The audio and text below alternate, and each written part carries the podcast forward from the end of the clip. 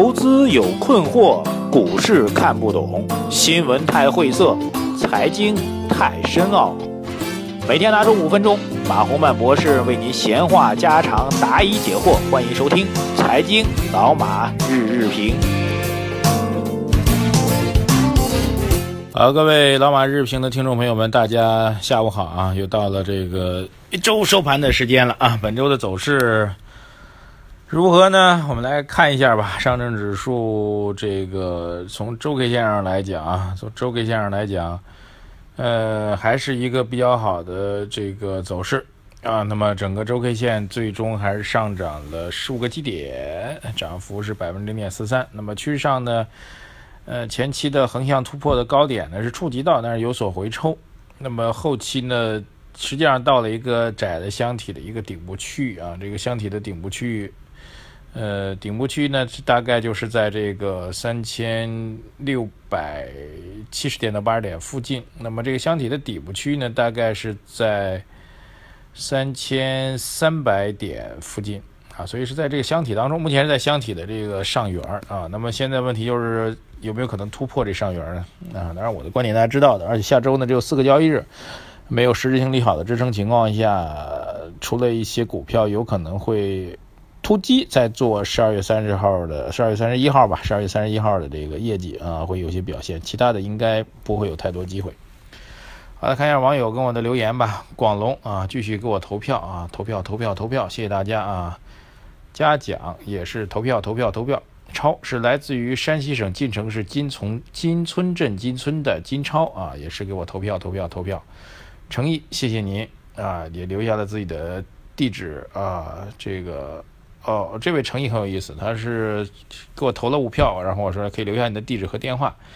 他说百忙之中能够回复就知足了，天天能听你的财经评语就够了，书也没时间看就不要了。谢谢诚意啊，非常有诚意。赵这个字应该念什么呢？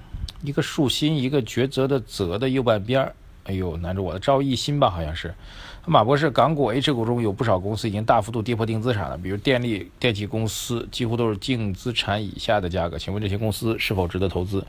啊，第一个，港股现在随着 A 股市场的火爆啊，特别是从去年下半年开始这波牛市啊，港股是在整体的这个啊亚太地区的资金配置当中啊是越来越边缘化了啊，这个我觉得要告诉你。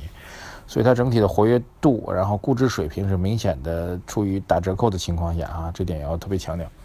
啊，你可以再去思考一下，电力和电气公司为什么会打折呢？啊，原因呢就是这个经济增长乏力嘛，因为它还属于这个制造业的行业，还有消耗能源的行业或者能源供给的行业等等。这些行业在全球需求不旺啊，中国需求不旺，投资不旺，能源消耗开始锐减的情况下，自然会受到负面的制约。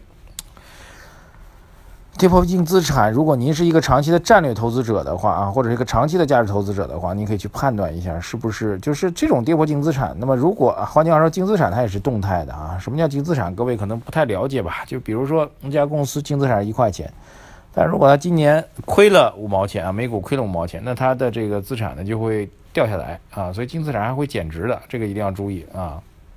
所以净资产呢也是一个动态的一个概念，所以。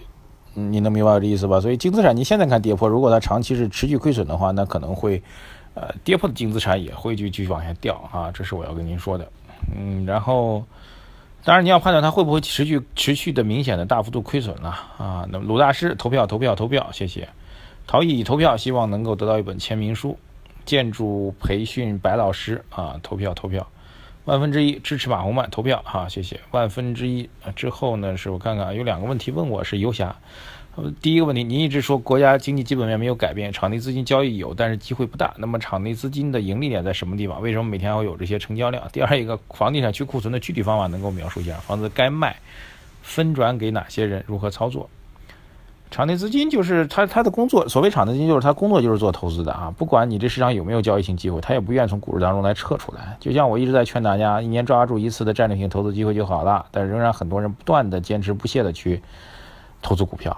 场内资金永远在寻找热点，没有热点自己也会人为的制造热点，甚至有庄家自己去自自己去炒作热点，对不对？